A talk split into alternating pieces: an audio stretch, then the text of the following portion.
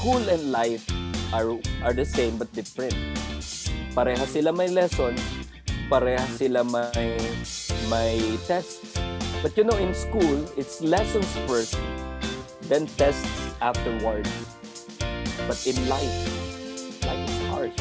It's gonna be tests first, then lessons afterwards. If you don't learn, life will continue to test you and sometimes even tempt you in the same cycle of defeat.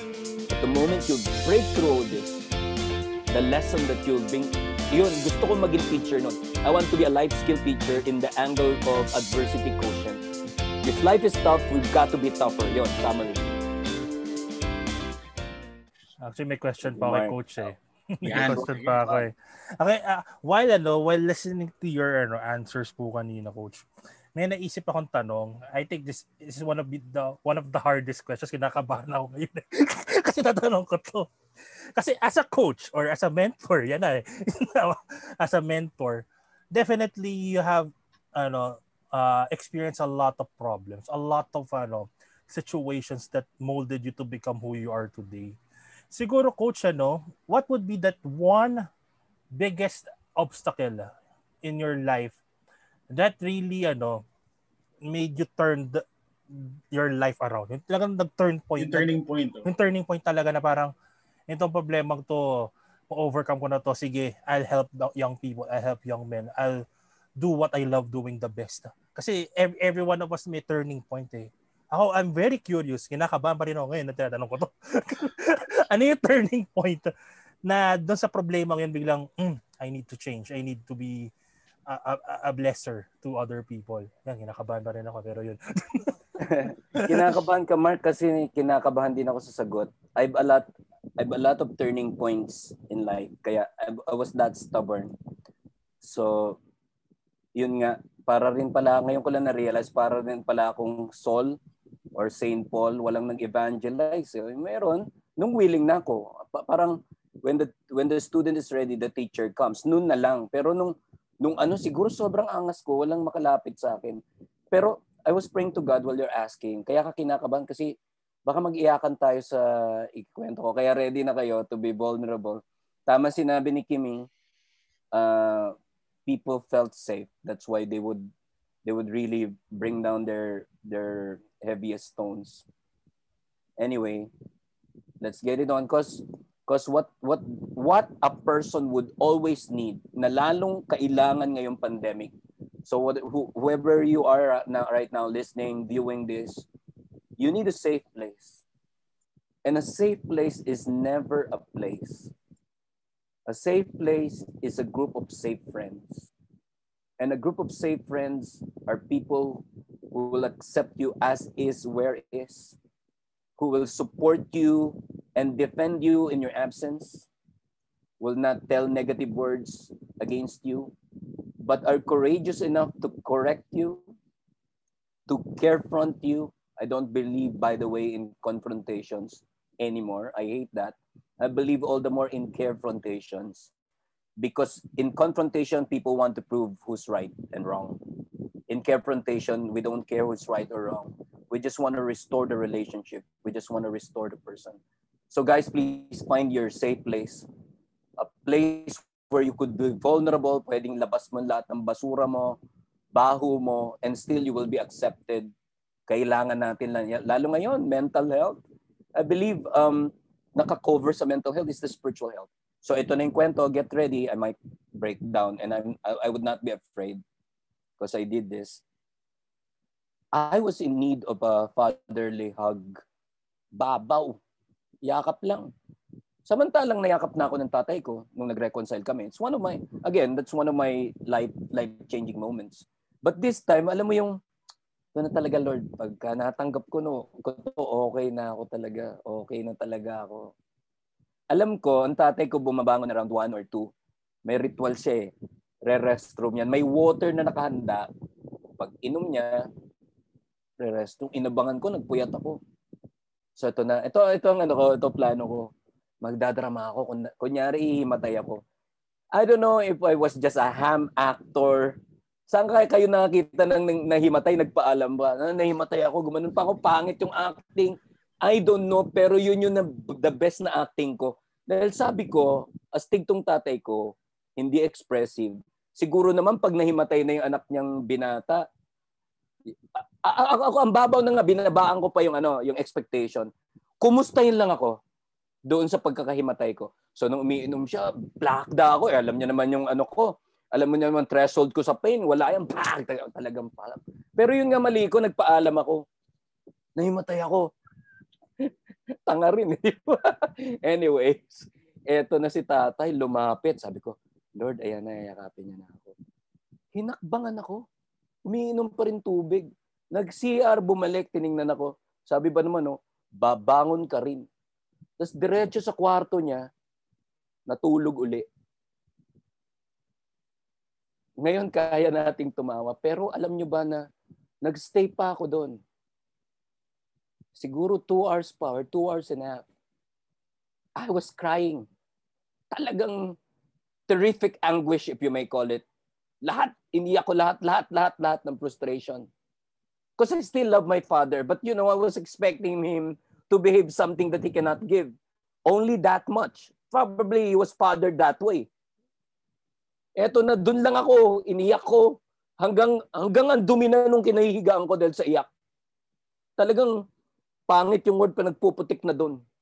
Because I tell you, sons, I told myself and I told God, the moment I stand up from this, from this fall, I promise you, Jesus, that I'm going to be the most loving dad that the world would ever know. And I promised that to myself. And when I stood up, I had my conviction I will be.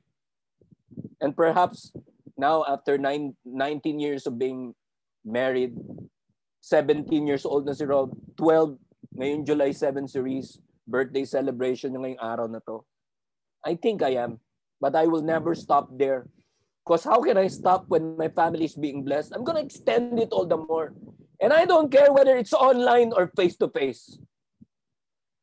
I don't care if it's TikTok. Corning-corny ako sa TikTok. Bakit ba ako nasa TikTok? Ni-require ngayon, I cannot stop anymore kasi hindi ko kilala yung mga nagre-respond. Kahit TikTok pa yan, kahit Instagram, kahit Facebook Live, I will create a steer. I will steer people's lives so that one of these days will create a venue for all the, the broken people to go back. I don't want them to experience the loss that I did when mentoring was needed, when fatherly figure was needed.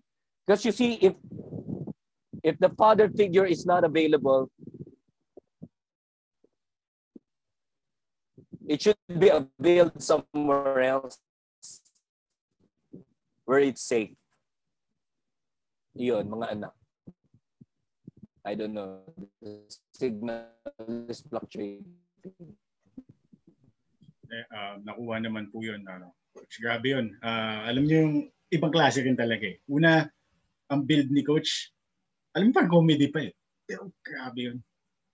And I'm sure, I'm sure a lot of people na-experience din yun and uh, may mga naka-experience yan na makaka-relate. Grabe yun. Grabe yun. It's hard. It's hard. Oh, pare, tama nga sabi niya, naluha ako eh. Kasi I can feel yung ano, eh, conviction na sinabi ni coach about it because uh, that's how he is talaga, totoong tao, unfiltered. I mean, uh, the moment nung nangyari nga sa akin na pumunta akong Valle Verde, that's how ano eh, I felt ano, a dad's embrace. Kasi yun yung nangyari sa kanya.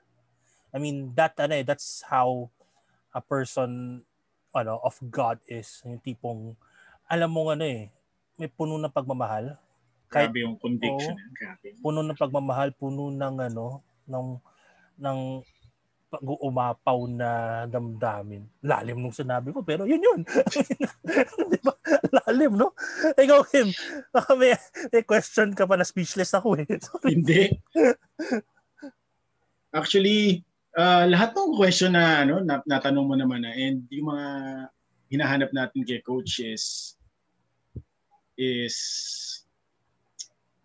yung mga hinahangaan natin sa kanya, we know na kung saan nagsimula. And because of that uh, particular moment, and I believe everyone has their own turning point in their lives. No? Ako siguro, probably yung the yung one of the alam mo yung ano yung iba sabi ang daming turning point alam mo nakabuo ka na ng square sana naman hindi square kasi parang bumalik ka lang dun sa dun sa una pero alam mo ang daming turning point para naging ano ka na uh, parang yung movement ng stock market I don't know but the important thing is alam mo eh yung organization ako siguro I start when I started to join the youth ministry dun isa sa mga major turning point to the point na uh, iniwan ko yung dati kong mga kaibigan. Ganon. I'm not saying they're bad people, pero hindi na lang kami aligned. Hmm. Di ba? True. Parang hindi na, alam mo yung, sige, I started, kwento lang to side story. I, I went, uh, pag suma, nag, nagmi-ministry na ako, pero minsan sasama ako sa gimmick ng dati kong barkada. Parang, parang, parang hindi na ako nakaka-relate sa mga biroan namin. Hindi naman sa sinasabi kong uh, mabait na ako ha, hindi ka pwede dyan. It's not like, hindi, hindi ganun. Pero ganun na feel ko up until parang na-feel din nila na ano, actually to the point, actually tinakwil nga nila ako, parang nagalit sila sa akin. Hindi, doon ka na sa ano, sa sa ano mo, sa ministry. I felt bad. Pero nagkapatawaran din kasi after a few years nakita ko yung isa kong katropa nagkamustahan lang din. Anyway, started that that way. And nagkaroon pa ng isang major nung makilala ko to, si Brother Obed. Kasi syempre, I was this uh, parang pa-cool guy na feeling ko, I'm, I'm, uh, tapos, uh, no, uh, minsan, alam mo, hindi lang masyado halata, pero minsan pa feeling ko, I'm, this is just me, ah, parang medyo mas above ako ng konti kasi ah, galing na ako, matagal na ako sa ministry. Ah, ganung klaseng gali, di ba? pero hindi, sabi ko, okay, I'm I'm really, really humbled. Dun, as in yung humble mo talagang bumaba sa, as in literally, yung rock bottom na in a good way. yung, yung humble mo talagang bumalik ka sa lupa. bottom in a good way. Pero pala ganun. Oo, kasi di ba, alam mo yung parang feeling ko parang sa Kanggola ka na eh. Meron lang nakahawak. Pero nung hinila ka ulit, oh, masyado ka na mataas ang yabang mo na. Baba ka muna konti. ganun. di ba? And uh, sa lahat yon because of major yun. That's a mentor mentorship ni Coach. And I know now where he's coming from. Thank you, son. Yung, iba, yung ibang stories ni Coach na mention niya before when we were there. Pero this one, ngayon ko lang narinig to. Ako rin eh. Kaya, kaya naluha ako. To. Kaya naluha ako kasi now, now, now I know how bakit ganon si Coach sa atin. Alala ko yung pandesal story. Yung ganito. Pero ito typewriter, ano pa ba yung mga ano? typewriter. Oo, oh, pero ito bago to eh. Kaya parang oh, oh my god. Iba pa ito, grabe to ah. parang I just want to share with you, you you you guys also should be keen keen at what the Holy Spirit is reminding us. So right, nagtatanong kayo, I just listen, Holy Spirit, uh, what story do you want? Kasi ang daming turning points, ang kulit ko, ang stubborn ko eh. So yun, yun yung para nag-service. I think it's either you guys need a story or the people who will listen to this will need yes. a story. So, aka, naputol ba? Saan part naputol para I could fill in the Oh, na, sak- nakompleto naman. Nakompleto, sakto. Actually, nakompleto naman ko. Oo, oh, sakto. Yan, yan, eh. Saktong sakto. Bait ni Lord, no? Oh. So, we don't want... bumagala ng konti, pero nakompleto pa din. Oo. Oh, magaling. Yan diba? magaling. Uh, uh, ang technology magdi-disrupt pero ang message ni Lord kay Brother Amen Ome. to that. Diba? Iba, iba yan si Mark. Bana. Bana. Pero ano, actually, may, may naisip ako while he, he was sharing yung safe people. I mean, oh, I yeah. can relate. I can relate with safe people kasi uh, I think na-mention ko to na season 1, Kim, di ba, na may mga friends ako nawala. I mean, yeah. uh, may mga friends ako nawala na I thought they were friends. I thought that they are there pero hanggang saya lang pala. Pero pag tough situations na wala. But I can only count a handful, dalawa pala, dalawang hand of ano safe people. And yan, si Kim is one of them. Obviously, kasi almost 20 years na magkaibigan nito. Totoo ba yan? Oo. Di ba sabi ko nga, pagkakasal ako, ikaw best man ko. Di ba? yung ganong level. Di ba dapat yung kapatid mo yun? Eh, basta.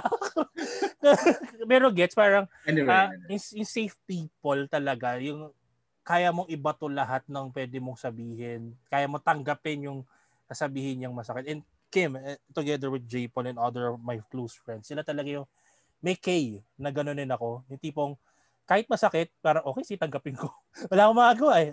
And hindi nagbabago yung trato, hindi nagbabago yung tingin. Sometimes they would still defend you kahit ang daming noises, kahit ang daming ano, uh, gossips or daming ano, uh, fake news. Ika nga ng mga millennials yan, daming fake news about me. I mean, these people are ano, eh, know who I am. And tama si coach eh. Yun yung sinabi. You have to have those safe people that will be there for you.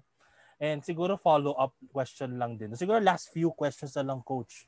Kasi syempre, ano, ano eh, this busy time, si coach, oh, eh. busy, busy. Yung time, yung time talaga natin, kailangan sulitin natin. Okay lang, up to 12.30. Let, Yeah. let's it. Or, or earlier than that. Sige, coach. Before you ask, ito na lang, baka mag-iyakan na naman tayo. Because I was reflecting on what you're saying, you guys are saying. I was I was loved by my fraternity. Don't don't don't get me wrong because not all of them are evil. Pero I was being pushed. I was being supported by the fraternity because of the savagery and the damage that I could I could do to the enemies. Can you imagine now now what I'm bringing to people? Ngayon ko lang na-realize na nagkwekwentuhan tayo about safety. Now what I'm bringing to people is safety.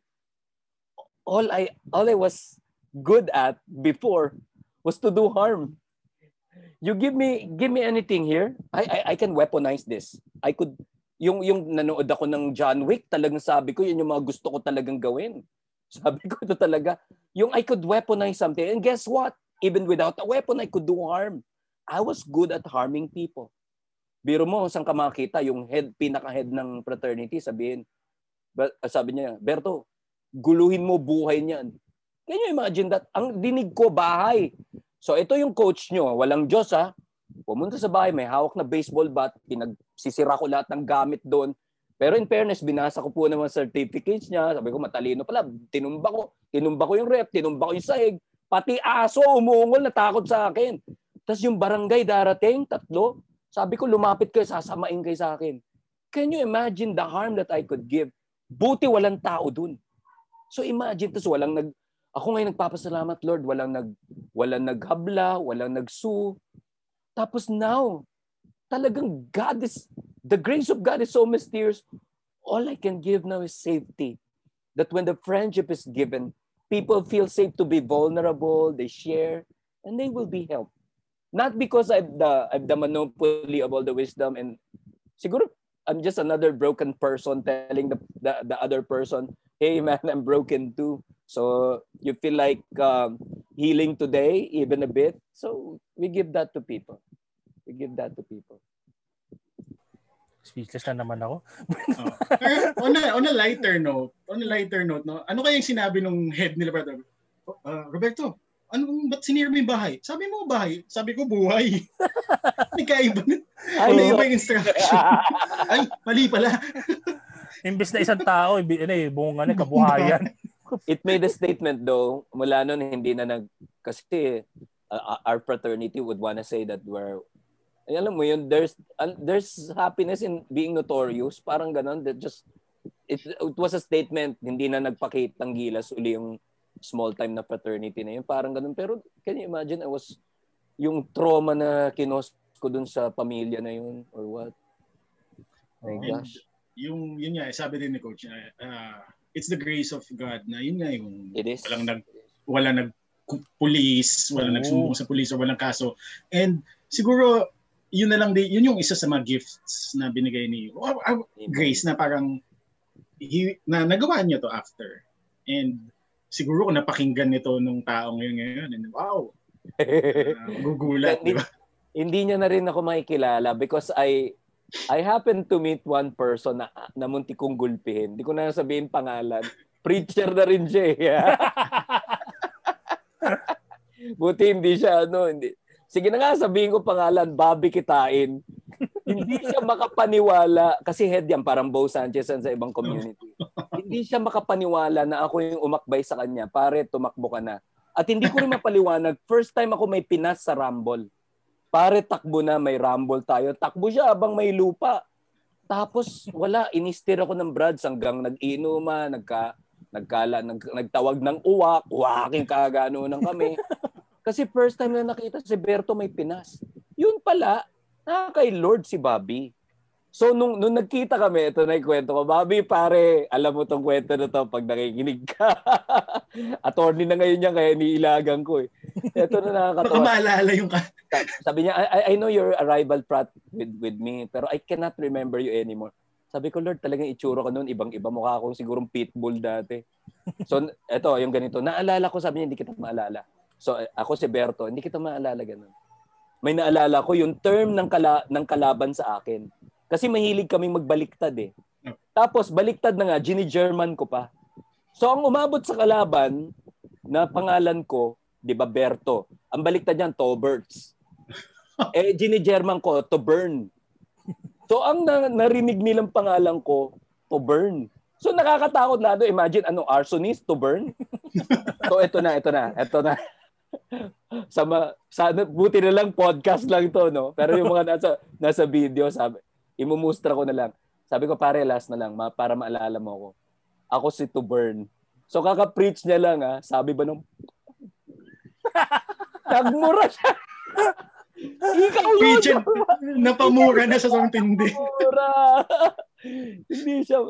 Sabi niya, pero sabi niya, ibang-iba yung taong nakikita ko noon sa nakikita ko ngayon. Pero ganun, ganun ka notorious. Grabe. Naalala ko lang din, I have this batchmate nung high school. Ganun din siya eh. Kasi meron fraternity sa school, pero siya member siya ng street gang talaga. Uh, pero... Mas solid yun. Opo, street gang. Pero ngayon, uh, Brother Obet, ano na rin siya? Preacher siya sa, ano naman siya? Parang born again. Ay, good, good. Uh, nagulat niya ako eh. Nakasalubong ko sa ano, nakasalubong sa phone. Man, parang kamusta na? Okay lang, bro. Oy. ang ayo, nakakurbata. Pero ibang-iba po yung, ano, kahit yung mga kahit yung mga local frat namin, takot sa kanya noon eh.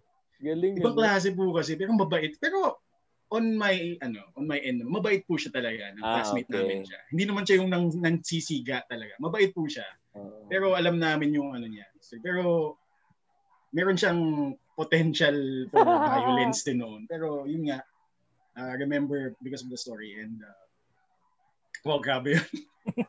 Ibang klase. Talagang may Diyos ano, pag iniisip mo. Actually, yan eh. Para we're down to the last question na nga lang. Kasi ang, ang ganda na sinabi ni Brother Robert. Pero ito, okay maganda. na yun eh. Sige, make it, make it, make it two, make it two. Oh, sige.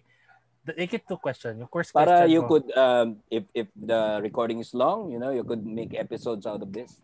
Yeah. Para, uh, siguro ano, Coach, what is next for Obet Cabrillas? Yeah. First, as a person, yung kayo ah, as a person. Pangalawa, as a family man to Mami Joy, to Reese, and to Robbie. Pangatlo, as a leader in Feast Valle Verde and to the youth and also to the radical. And fourth, siguro, uh, as an educator. Wow, educator kasi teacher siya eh. So, uh, ano yung susunod po sa inyo ngayon? Despite the pandemic na nangyayari ngayon. Um, I'm always ano, biased to, for growth And I always believe that the biggest room in the world is the room for improvement. So what's next for my personal life? Uh, kung nabasa niyo yung libro ko na Balance is Power, every decade ng katawan ng tao may bumibigay. Something is giving in. So 30s, kaya yon bumibigay ang um, metabolic rates. 40s, get ready for 40s, bumibigay ang tuhod. So 50s, bumibigay ang muscles. So I'm I'm always three years ahead of what's going. So siguro naman okay na to. Uh, so I keep on natatakot nga ako minsan I have to stop because I keep on beating my my ano my my my personal records. I don't do gym ever. So I work out yung workout from home ngayon ang dami nang gumagawa. 'Di ba? Pa, parang dati talagang uh, what's next for me? Kasi life is always unfolding. Life is always unfolding. Uh, what's next for me is to keep on improving what I have. The role siguro, uh, yun, which brings me back to, I just want to add the, the words like intentionality or deliberateness. So I want to, I want to father and at the same time mentor Rob and Reese all their lives ang galing ng pandemic. Not not the pandemic, but the time that it gave. the time that it gave, lahat ng mga noon-noon ko pang dinidream sa bucket list ko, natutupad na. Like, start a Bible study in my home. And it's not just Bible study. It's called Bible coaching. And we started, would, would you believe, tinanong ko yung magkapatid, saan nyo gusto? Sa New Testament, Old Testament? I was expecting, New Testament, Dad, para naiintindihan namin. Old Testament daw kasi dami lang questions. So, I and my family are journeying every Saturday night. Mamaya exempted kasi may party. Um, so we're journeying. Would you believe, tapos na kami sa Tower of Babel. We're done with Adam and Eve, Cain and Abel gusto ko yung Cain and Abel, nag-aaway sila eh. Di ba? Cain at Abel yun. Hindi, ikaw yan. Ikaw si Cain. Hindi, ikaw si Abel. Tapos, ang assignment nat namin ay uh, Abraham. So that's what's next. Uh, as an educator, uh, I was favored to be professor kahit masters pa lang natapos ko. But you know, you know me, sons, I'm a principled man. Bakit ko papayagan na it was just a favor? So God willing, I, will be entering my doctoral degree. So if there's something that's what's next, that would be what's... Kasi nabalik na ako sa momentum ng pag-aaral, pagtuturo. Ang sarap pala. Because it's one way of mentoring people too. At saka, hindi sila feast eh. Not, not that I'm something against a feast, but it's entering a new world, new avenues. Yung coaching, can you imagine all sorts of people would would uh, enter into your life as a client and so on. So I'm always on the hindi ko masabi pa but I'm just excited with what this life would unfold. Kasi my kids and and you uh you will be the generation who will tell the world how we endured the the pandemic and how we thrived despite the pandemic. Because human beings are the only ones capable of uh, challenging entropy. Entropy is the natural decay of all things of creation. Whatever where, wherever that is may may tao. Sa Antarctica sa North Pole sa South Pole sa Sahara Desert people thrive. So I just want to thrive with you guys. I just want to thrive sa ano sa challenge na to and I'm turning 49 I'm being intentional with with the people I want to walk with so I'm I believe that I'm already in the significant stage of my life and success is being the best of what you can be, how God planned you to be. Significance helping people become a successful person. So andun na ako. Actually, andun na ako noon pero ngayon mas lalo na. The pandemic, both the sabbatical and the pandemic brought me to another level of beauty and, and love in my life. I used to be a super mega extrovert. I could strike a conversation with a complete stranger as much as I could harm a person, a complete stranger before. Sabi nga ng isang TV channel, kung hindi mo natagpuan ang Diyos, ano ka ngayon? Ako, without blinking of the eye, sabi ko, it's either I'm a heartless lawyer or a soulless hitman. Dalawa lang yun. Dalawa lang yun talaga. Pero ngayon eh, I have a heart, I have a soul. So, um, I'm just excited to impact people's lives. Alam mo, habang buhay ako, kasi hindi naman itong sinishare ko sa inyo, should I keep this? man, I'm gonna teach people life skill that they would would uh, they would sab kanina Mark sobrang salamat sa Diyos sa pagkakataon na na-mentor kita kasi sabi mo you, you brought it with you until now kasi yun eh um, the school maalala niyo yung TikTok ko school and life are are the same but different pareha sila may lessons pareha sila may may tests But you know, in school, it's lessons first, then tests afterwards. But in life, life is harsh. It's gonna be tests first, then lessons afterwards. If you don't learn, life will continue to test you and sometimes even tempt you in the same cycle of defeat. But the moment you break through all this, the lesson that you'll bring, yun, gusto ko maging teacher nun. I want to be a life skill teacher in the angle of adversity quotient. Because life is tough, we've got to be tougher. Yon, summary. Grabe. Naano ko doon ah. Speeches na. Every time may sinasabi mga listeners siya. natin, oh. we couldn't stress this enough na talagang idol namin to. Sabi every kasi time, alam niyo nang bakit. Every time he, he speaks, talagang at the end, you're gonna be in awe. You're gonna be in silence. Because ang laman talaga ng sinasabi niya eh. siguro, ito na, last na talaga to, Kim. Maganda to eh. Kasi, I believe na parang ano eh, everyone who will watch this, everyone who will listen to this episode. Baka nga gawin natin two two-part eh. Grabe, ang ganda kasi. Feeling ko uh, abot to. Dalawa. Oo. Oh, oh, ako mag-edit ito eh. Alam ko nag two-part to. so, alam ko two-part to eh. Ano po ang ano, sa mga nakikinig ngayon or sa mga makakapanood nito ngayon, ano po ang pwede niyong sabihin sa kanila if they are lost, if they are wounded, if they are weak, if they are troubled? Ano po yung magandang mensahe niyo po sa kanila ngayon? My message is that uh, I come across with this um, philosopher who's, who's also a priest, Pierre, Pierre Teilhard de Chardin. I-type ko na lang mamaya spelling, hirap na kabulol. Success nga na na-pronounce ko siyang tama.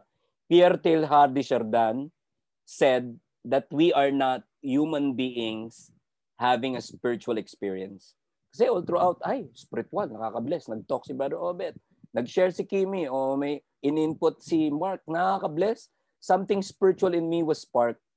The while we thought we're human beings having a spiritual experience. But he said, no, we are spiritual beings having a human experience. That changed my life forever. So if I know and I'm aware that I am a spiritual being, it means that growth is unlimited. If you see me in person, you'll see, late-late naman ang taong to, tapos nag, nagsasalita ng growth. But you see, even a person of my stature, growth is unlimited. Opportunities would be unlimited. Yun yun eh. Um, it's up to you to tap into that reservoir of blessing that you have. There's no such thing as ordinary. Yun yung gusto kong i-advocate. Whoever you are listening now, it's not a coincidence that you're listening. You all your life you thought you were ordinary, but you see the difference between ordinary and extraordinary is extra extra effort in discovering the kind of person you are, extra effort not to compare, extra effort probably to do push-ups every day. Kasama yun eh. Extra effort to just be in touch with your emotion. Don't discount it. Respect. I have this brand new, I, I share this with J. Paul nga. Respect the storm or even befriend the storm. Kaibiganin mo yung struggle mo because because you look, blessings, what what will blessings do to you? You'll be grateful or perhaps you'll be a good steward. But there are things that trials can give you that blessings cannot. Trials in life are precisely training for your character. It's either you become broken, breaking, or broke, or you choose to be a blessing afterwards. God is God is not just God the Father. God is also God the trainer. He will bring out the best in you. He sees us, he sees the angel trapped into the stone. He will chip away, and the chipping is very painful. It's chipping away the human emotion, the flesh that will, long years we've practiced and rehearsed all throughout our wrong beliefs. But you just allow God to change you. Guys, if, if, if a person like me, a total wreck, could could now be one of the happiest people that you'll ever see. It's it's the, the, the reason why I'm overflowing now is because I'm happy. I'm a very happy husband. I'm a very happy dad. I'm a very happy mentor. Totoo yung sinabi ng mga anak ko ni Kimi and Mark. There's no such thing as distance and time. The moment we see each other, love is gonna explode. Mentoring and wisdom is gonna explode because, you know, uh, what is a lifetime? Nag-pandemic na nga, pare. Nag-pandemic na, hindi ka pa nagbago ngayon, ewan ko na lang sa'yo. Because life is gonna hurt you. It's gonna hurt you, but it's it's for your improvement. So it's not the number of times you've fallen. It's the number of times that you rose up and tell the world, this is gonna be me. So the real you is unfolding. I call it BVOY, the best version of yourself. And I'm excited to see it every second, every minute, every hour, every day, every week, every month, every year, every decade of my life and I'm not, not going to waste it. I'm going to impact people whether you like it or not. Because my mission in life is to build a better me so that I can bring out the best in you. Kapow! Yun. Sakto, yun solid. Sakto, ano? solid. Grabe na yun, ha? Grabe na yun. Oo. Parang 10 episodes lahat yun ah. Oo nga eh, pero two episodes to. De- definitely. Two episodes to. Two episodes definitely. Definitely. So yeah. Uh, ano, yeah, uh, we want to thank Coach Obet, Daddy Yes. O, Brother Daddy Obet, O, Brother for Obet. the opportunity of this. I'm I'm sure hindi lang kami ni Kim yung na-bless, pati makikinig nito. Sobra, ano, dito? marami yan. Mabibless talaga sila, definitely. So, uh, I think ano, this is the portion na ano na natin, invite natin yung mga listeners and viewers natin to ano, to to follow us. So, akin nga pala, no? Ako pala taya. So, nasa speechless kasi ako kay Brother Obet. Oo, grabe, grabe. Wala niya na eh. ako nasabi. Wala na ako nasabi. Lahat So, ng wisdom ko, umatras muna. Sige, na kay Brad, si Brother Since Robert. nadyajahe kayo, can you allow me to invite people to follow you? Kasi, eh, can, can I do that Mhm. for you or it has to be you? What do you think? pwede naman, sige coach, sige. Sige sige, po, go. coach, whatever. So, um, the, all the people who are listening now, whether it's accidentally, you've just um, happened to stumble into hearing these two wonderful people in this interview. Mind you, the inter the interview wouldn't have be, been beautiful if not for the questions. So I tell you, whether they know this or not, what I see are two men of so much wisdom coming from their own personal pain that I wouldn't share with you. I vow as a coach not to share to the world the kind of brokenness that these two people, Kimmy and Mark, has been through. They are worth following. They are worth watching. They are worth tuning into. So if I were you, not only you, don't just follow them. Bring friends to follow them, support them, and just listen to them. They will bring in people. They will they will rock the house the way they did today, because uh, it's actually the questions that bring out the best of wisdom. So follow them, and you won't regret it. And don't just stop there. Spread it around so that they could continue to bless you. You. Speechless, speechless na naman ako. Okay, ah baka may magkaibang makarinig na naman, no? rock the house, no? hindi wreck the house. Oo. Rock the house, ha? Baka magka-problema eh. and, and guess what? Kaya ko pa rin, pero hindi ko na Ah, baka iba yung marinig, baka iba yung marinig. Oo. Yeah. Panalo ka, Kimmy. Thank Sige. you, Coach. Thank you, Thank you Coach. po, thank you po, Coach. And then, yeah, we end this episode. with- Yes, with Mark. that. So, yeah, Saan tayo mapapakinggan, Mark? Uh, we can be listened by searching hashtag Usapang Life through Spotify, Apple Podcasts, Google Podcasts, and where podcast is available.